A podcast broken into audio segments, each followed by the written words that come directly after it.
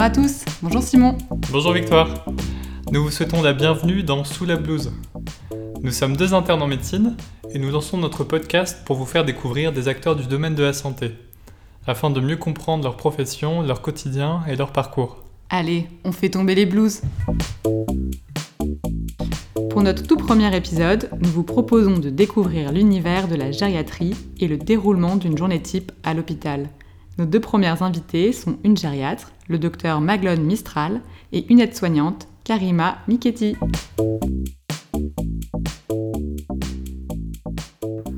Bonjour Maglone, merci d'avoir accepté de participer à Sous la blouse.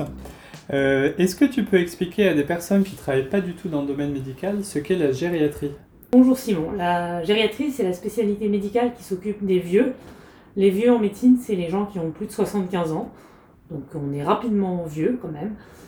Dans la pratique on s'occupe pas tellement des gens de 75 ans, ils ont plutôt 85 et leur caractéristique c'est qu'ils sont polypathologiques. Polypathologiques c'est qu'ils ont plein de maladies différentes, ce qui les rend plus compliqués à prendre en charge. En gros on est les médecins généralistes des personnes âgées qui sont hospitalisées. On prend en charge plein de problèmes différents, des infections, des fractures, euh, des gens qui sont tombés, des gens qui ont des troubles cognitifs, toutes sortes de pathologies différentes. D'accord, ok. Et euh, c'est toi qui nous as donné l'idée de- de- d'inviter une aide-soignante euh, de ton établissement pour, euh, pour cette première émission. Est-ce que tu peux nous présenter l'invité du jour, Karima? Alors, Karima, c'est une des aides-soignantes qui travaille dans notre service. Pourquoi est-ce que j'ai pensé à elle pour ce podcast? Tout d'abord parce qu'une aide-soignante dans un service de gériatrie, c'est des gens avec qui, qui sont très importants. C'est une prise en charge qui est vraiment pluri- pluridisciplinaire. On, travaille avec les rééducateurs, les infirmières et les aides-soignantes. Les aides-soignantes, c'est elles qui sont le plus au contact des patients, le plus longtemps dans la journée. Nous, on les voit euh, 5 minutes, euh, 10 minutes maximum par jour, les aides-soignantes beaucoup plus. C'est elles qui peuvent nous dire si, comment ils se débrouillent, comment est leur morale, comment ils mangent. Leur métier, ça s'arrête euh, pas seulement à faire leur toilette, c'est vraiment aussi du relationnel sur les personnes âgées qui sont souvent très isolées. Elles leur offrent des moments privilégiés, des moments de relation euh, très différents de ce que nous on peut proposer en tant que médecin. Et Karima, c'est une des aides-soignantes du service qui justement arrive particulièrement bien à, à faire ça, leur, les emmener sur des activités différentes du soin, les sortir de, de la maladie, du soin, du handicap, en les emmenant sur les terrasses, euh, fumer des cigarettes, euh, voir des films, discuter avec eux, elle leur fait des blagues. Elle les rend vraiment beaucoup plus humains et beaucoup moins malades. Donc j'ai trouvé que c'était intéressant que ce soit elle qui vienne témoigner pour un podcast. D'accord, merci Magdane. Merci Simon. Bonjour Karima, un grand merci d'avoir accepté d'être la première invitée du podcast Sous la blouse. Euh, alors justement, euh, tu viens de reposer ta blouse au vestiaire euh, parce que tu viens de finir ta journée, que tu avais commencé à quelle heure? 6h40. 6h40 et là il est 15h, nous sommes un dimanche de janvier 2020 dans un hôpital parisien c'est spécialisé en gériatrie. Un grand merci aussi d'être la première invitée alors que le français n'est pas ta langue maternelle. Ah oui. Tu l'as appris il y a combien de temps? Ça fait trois ans. Ça fait trois ans que tu apprends le français, tu parles très bien. Déjà première question, est-ce que tu peux te présenter et nous dire euh, comment tu es devenue euh, aide-soignante? Alors, je m'appelle Karima, j'ai 30 ans. Euh, ça fait du coup trois ans que je suis en France. Euh, j'ai appris le français dans le terrain, donc je m'excuse euh, tout d'abord. Je suis diplômée depuis 2013, mais je travaille en tant d'aide-soignante. En tout cas, je me suis rapprochée à ce métier à- dans 2000 en- depuis 2009 mais diplô- diplômée en 2013. Mon parcours, ça a été... Je ne savais pas de vouloir faire ce métier. J'ai- eu un bac du coup en graphisme, un bac pro Tu voulais un métier plutôt artistique Oui, euh, en tout cas, je, me voyais dans l'art, mais non. Euh, et terminé, du coup, j'ai pris mon bac, ben, je me suis inscrite à, à la fac euh, et pour faire un cours de euh, coopération internationale. D'accord. Voilà, mais euh, voilà, ap- après quelques mois, j'ai tout de suite compris que c'était pas ce que je voulais et c'était pas fait pour moi. Du coup, je me suis retrouvée l'été, euh, j'avais 19 ans, c'était l'été, je voulais un petit travail pour, euh, faire quelque chose et, euh, et j'ai eu l'occasion du coup d'être embauchée en tant qu'accompagnatrice pour des séjours d'été. Le premier séjour, c'était un séjour pour des personnes âgées. Et, là, j'ai découvert vraiment un monde complètement parallèle euh, à niveau professionnel, euh, que c'était pas voilà, les métiers conventionnés, euh, les métiers à lesquels j'avais pensé jusqu'à ce jour-là. Et j'ai découvert du coup euh, un métier d'aide-soignante, d'éducateur, d'accompagnateur. C'était la première fois que je me retrouvais à, déjà à travailler avec des personnes âgées. Mais voilà, ça, ça, a été toujours, de, premier instant, très naturel. Je suis arrivée, je me rappelle encore comme si c'était hier, avec un grand sourire et un grand enthousiasme de partir avec eux. Et, et, en fin de compte, à la fin de ce jour, je me suis rendu compte que euh, je n'ai pas que travaillé pour ces deux personnes-là, mais j'ai travaillé pour l'ensemble du groupe. Et surtout, j'ai eu un énorme plaisir de aider surtout les personnes qui étaient un peu mises de côté entre guillemets mais simplement avec un grand sourire ou en essayant de, les ramener vers, vers les groupes à jouer pour un petit euh, jouer à cartes ou euh, voilà à la plage et, c'est, je me suis rendu compte que vraiment, c'est, c'est incroyable comment, avec un petit sourire, et même à 19 ans, on peut, entre guillemets, changer les vacances de personnes âgées qui se sentaient isolées. Du coup, euh, voilà. Et j'ai travaillé après euh, pour des personnes avec handicap polyvalente et handicap psychique. Dans des centres spécialisés C'est toujours, en, dans première étape, c'était toujours avec des séjours d'été. Du coup, suite à, vu que c'était très bien passé, bah, la même association qui organisait les séjours d'été m'a embauché pour travailler un temps de, euh, pour faire des remplacements en fait pendant toute l'année euh, remplacer du coup toutes les personnes qui étaient en arrêt maladie, plutôt en vacances. Et là, j'ai pu travailler en 10 services différents, que c'était euh, des maisons d'accueil spécialisées plutôt que des foyers. Et hum, j'ai pu travailler avec énormément du personnel, donc des aides-soignantes, des médecins, des, éducateurs. Et j'ai découvert vraiment un, métier qui me, qui me parlait, qui me parle jusqu'à aujourd'hui et un métier dans lequel je peux m'exprimer réellement et un grand plaisir en aider les personnes. Échanger avec eux. Euh. Échanger, partager, parce que les meilleurs moments, c'était les moments où on partageait un, repas, où on préparait à manger. Où... Et je pense que les personnes, quand ils nous voient quand même aimer ce qu'on fait, bah, eux aussi, ils aiment le moment. Et ils se font... voilà, ramener vers, vers un moment de bien-être, malgré la maladie, malgré le moment difficile on a tous envie d'être bien. Donc, euh, si on met la situation, euh, ça, peut, ça, peut vraiment bien se passer. Donc, tu as appris sur le terrain, en fait Oui, du coup, pour les premières cinq ans, vraiment, j'ai appris sur le terrain. J'ai énormément écouté mes collègues. Ah, au début, j'avais peur. Je me rappelle même la première, jour, la première fois où j'ai dû euh, raser quelqu'un, le visage, du coup, la barbe. C'était quelque chose de. Pour moi, c'était. J'avais vraiment peur, peur de lui faire mal mais avec des collègues incroyables qui m'ont soutenu et qui m'ont expliqué et qui m'ont montré. Ben, tout ça s'est fait très doucement et, tout seul en fait. Et bien ce qui a fait que la même association m'a proposé une formation d'aide-soignante en, 2013 ok t'avais quel âge? Euh, j'avais 25 ans. 25 26 ans. ok t'as fait cette formation donc pendant un an.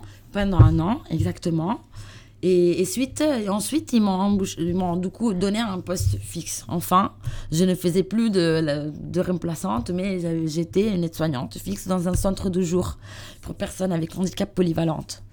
Et c'était une très très belle expérience. C'était mon dernier euh, travail avant d'arriver en France. D'accord. Et du coup, en 2016, j'ai décidé de déménager et je suis venue dans la belle Paris. euh, et oui, j'ai commencé euh, nouveau parcours professionnel parce que. Tu as appris le français en arrivant à Paris. Euh, alors, les premières fois, je vous dis pas, euh, même pour dire petit déjeuner, surtout parce que mon premier travail était dans une maison de retraite. Et voilà, malheureusement, pas mal de monde qui entend pas bien. Et ce qui a fait que je devais parler aussi fort. Et c'est extrêmement voilà, embarrassant. Hein. Ouais. embarrassant. En tout cas, gênant, voilà. très, très, très gênant. Ça appris vite, non? Oui, en tout cas, j'ai essayé. Et grâce aussi à les, aux patients, à les personnes que j'ai suivies, qu'ils m'ont, ils ont eu la patience de me corriger à chaque fois, de m'expliquer. Là, j'ai un niveau de français pas mal, mais voilà, c'est clair que. Je comprends très bien. J'espère quand même de l'améliorer dans le futur. Super. Et euh, donc là, en ce moment, tu travailles depuis 10 mois, c'est ça? Oui. Dans un hôpital euh, en gériatrie. Est-ce que tu peux nous raconter une journée type euh, dans ce service? À quelle heure tu commences et l'emploi du temps Alors, nous, ah bah, tendanciellement, les aides-soignantes commencent quand on, on est dans le roulement du matin, parce qu'ici, en fait, on travaille, il y a le roulement le matin et l'après-midi. Il y a beaucoup de services où on- on- le travail, c'est plutôt en 12 heures. Oui. Vous, c'est en euh, combien, en combien d'heures on fait 7 heures. 7 heures, oui. d'accord. 7h30, euh, on a pris une petite demi-heure de pause. Donc on commence, donc on commence euh, pour, pour ce qui concerne le matin à 6h40 du matin. On arrive, déjà on fait les transmissions avec euh, les soignantes de nuit, avec les infirmiers. Et c'est très important pour savoir qu'est-ce qui s'est passé et nos patients, comme ils ont passé la nuit. Est-ce qu'ils ils vont bien? Est-ce qu'il y a des, des choses spé- en spécifiques à surveiller? Comme, je sais pas, ça peut être la température ou, ou le comportement. Parce que Mm. souvent, on, on rencontre aussi des personnes avec des troubles de, troubles de comportement.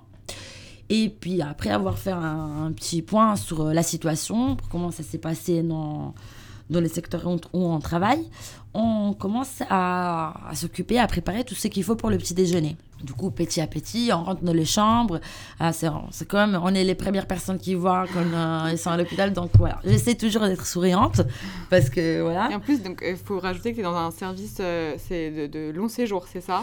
Je, Donc, je en- suis dans un service de euh, euh, euh, Ré- soins de suite, de ré- ré- Réadaptation. réadaptation.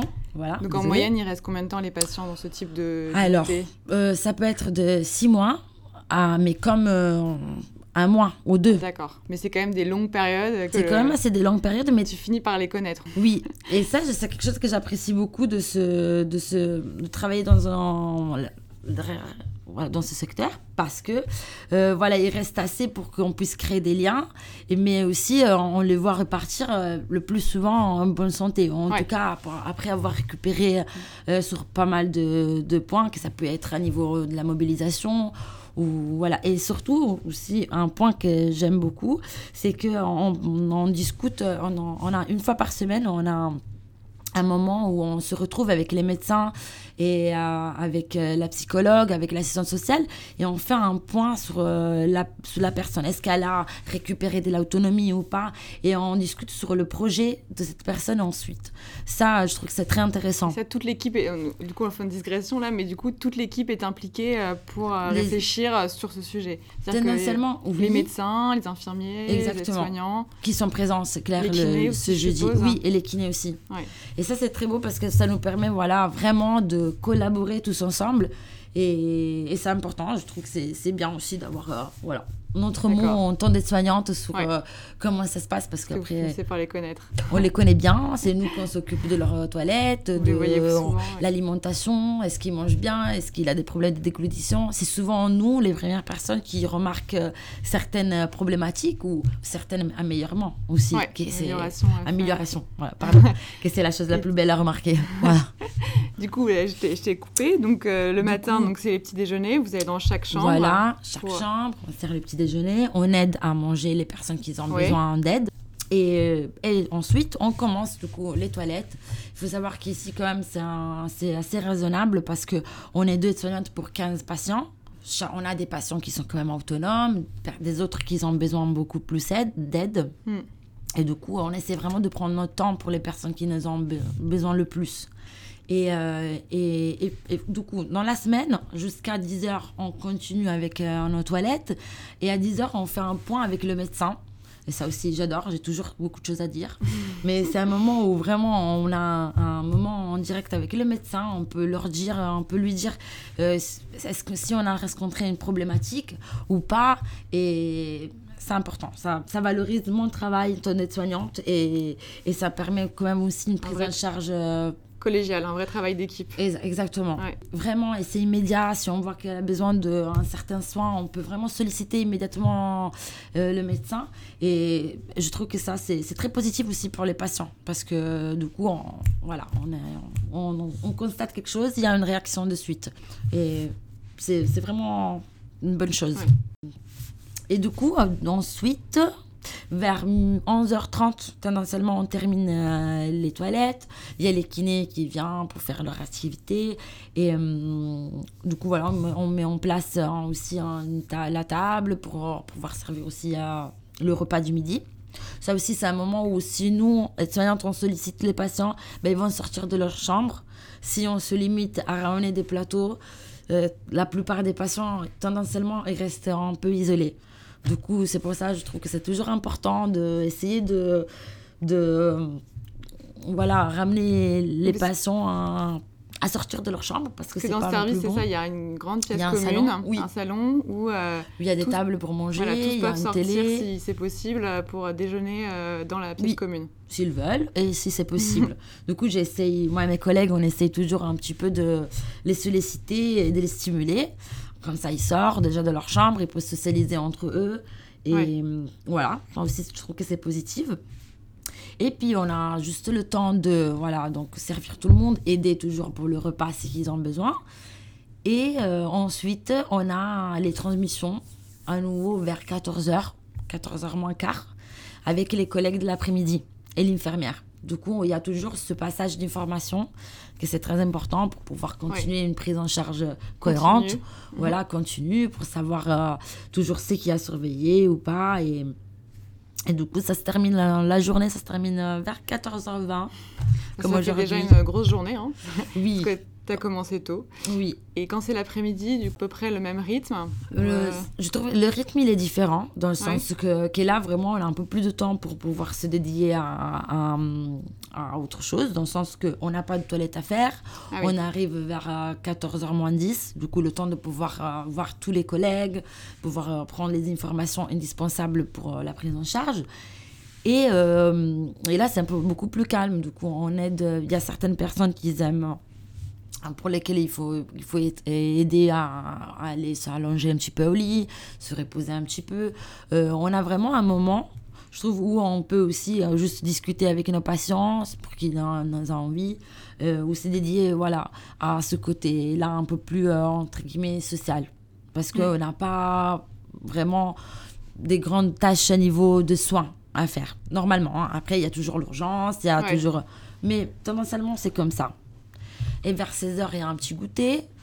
Hum, et ensuite aussi, c'est quand même assez calme. On commence en- à la prise en charge. Par contre, euh, voilà, les personnes qu'il faut aider à nouveau à être à- à mise au lit, il y a l'échange. Et, hum, et par exemple, dans cette, euh, une des, choses, des belles choses que j'ai pu faire pendant l'après-midi, c'est par exemple euh, vraiment essayer d'accompagner les personnes qu'on suit dans, sur plusieurs aspects. Comme par exemple, euh, on a eu euh, dernièrement une couple hospitalité du coup dans notre hôpital. Elle euh, au deuxième étage où je travaille, du coup dans le soin, de suite de réhabilitation. Et son mari dans soins palliatifs, du coup au troisième étage. Du coup, deux situations complètement différentes. Ouais. Et deux travails aussi pour nous, nous aussi à niveau médical complètement différent parce que c'est notre prise en charge. Hmm. Et, euh, et du coup, j'ai compris que qu'en fait, elle, a, elle avait sûrement envie d'aller avoir son mari. Donc, parce que, oui, parce que la- l'épouse était dans votre service. Exactement. Ils étaient les deux, ils étaient dans le même. euh, ouais, exact. était euh, un étage au-dessus. Exactement. Ouais. Du coup, cette dame, elle ne pouvait pas aller toute seule à voir son mari parce que Ouais. euh, elle avait quelques problématiques à niveau de la mobilisation. Et, euh, et du coup, juste en en parlant voilà, avec le médecin, j'ai su que euh, son mari, il était juste hospitalisé, hospitalisé jusqu'au troisième étage. Je me suis permise de lui proposer de l'accompagner pour pouvoir lui rendre visite. Ouais. Et, et là, j'ai découvert qu'elle en avait vraiment énormément envie, qu'elle avait juste pas osé de nous demander. Mais c'est c'est souvent comme ça, en fait. Les personnes, ils n'ont pas toujours le courage de nous demander des services.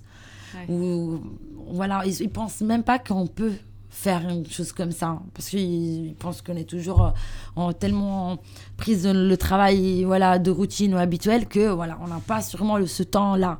Mais si on veut, même dans le secteur gériatrique, malgré on sait, on connaît qu'à la fois, il y a une charge de travail assez importante, Ouais. on peut. Et, et du coup, bah, j'ai essayé vraiment tous les après-midi de garder un, un créneau, un- une demi-heure pour pouvoir la- l'accompagner. Et, là, j'ai découvert vraiment d'ailleurs un, couple très amoureuse qu'ils avaient passé 50 ans de leur vie côté, côte à côte, l'une à côté de l'autre. Et, une grande envie de continuer, à, de la part de sa femme, de continuer à rester à côté de son mari. Du coup, vraiment, une petite demi-heure, je la- je l'accompagnais, je l'ai installée bien à côté de, de, de son mari, en plein en sécurité, avec euh, voilà, fauteuil roulant, les freins, pour qu'elle puisse s'asseoir du moment qu'elle était fatiguée, mais surtout pour qu'elle puisse se lever et lui faire un bisou. parce qu'il y avait vraiment un, amour. Et, c'est, et ça m'a fait énormément plaisir de pouvoir, entre guillemets, participer à cet amour, ou en tout cas pouvoir garantir à ce couple de rester euh, ensemble jusqu'à la fin. Parce que, voilà, les soins palliatifs, malheureusement, c'est un soin où on, y est tendanciellement au moment de, de fin de vie. C'est des soins de confort et on ne va pas guérir a priori le patient. Exactement. Et, et, du coup, euh, vraiment, c'est ça lui fait énormément plaisir. Et à moi aussi, vraiment, de, de, rentrer dans cette chambre, de voir la reconnaissance de la part de, son mari, d'elle-même, euh, et les entendre se dire oh, bonjour mon amour, euh, pouvoir se faire un bisou, pouvoir rester une petite demi-heure toute seule.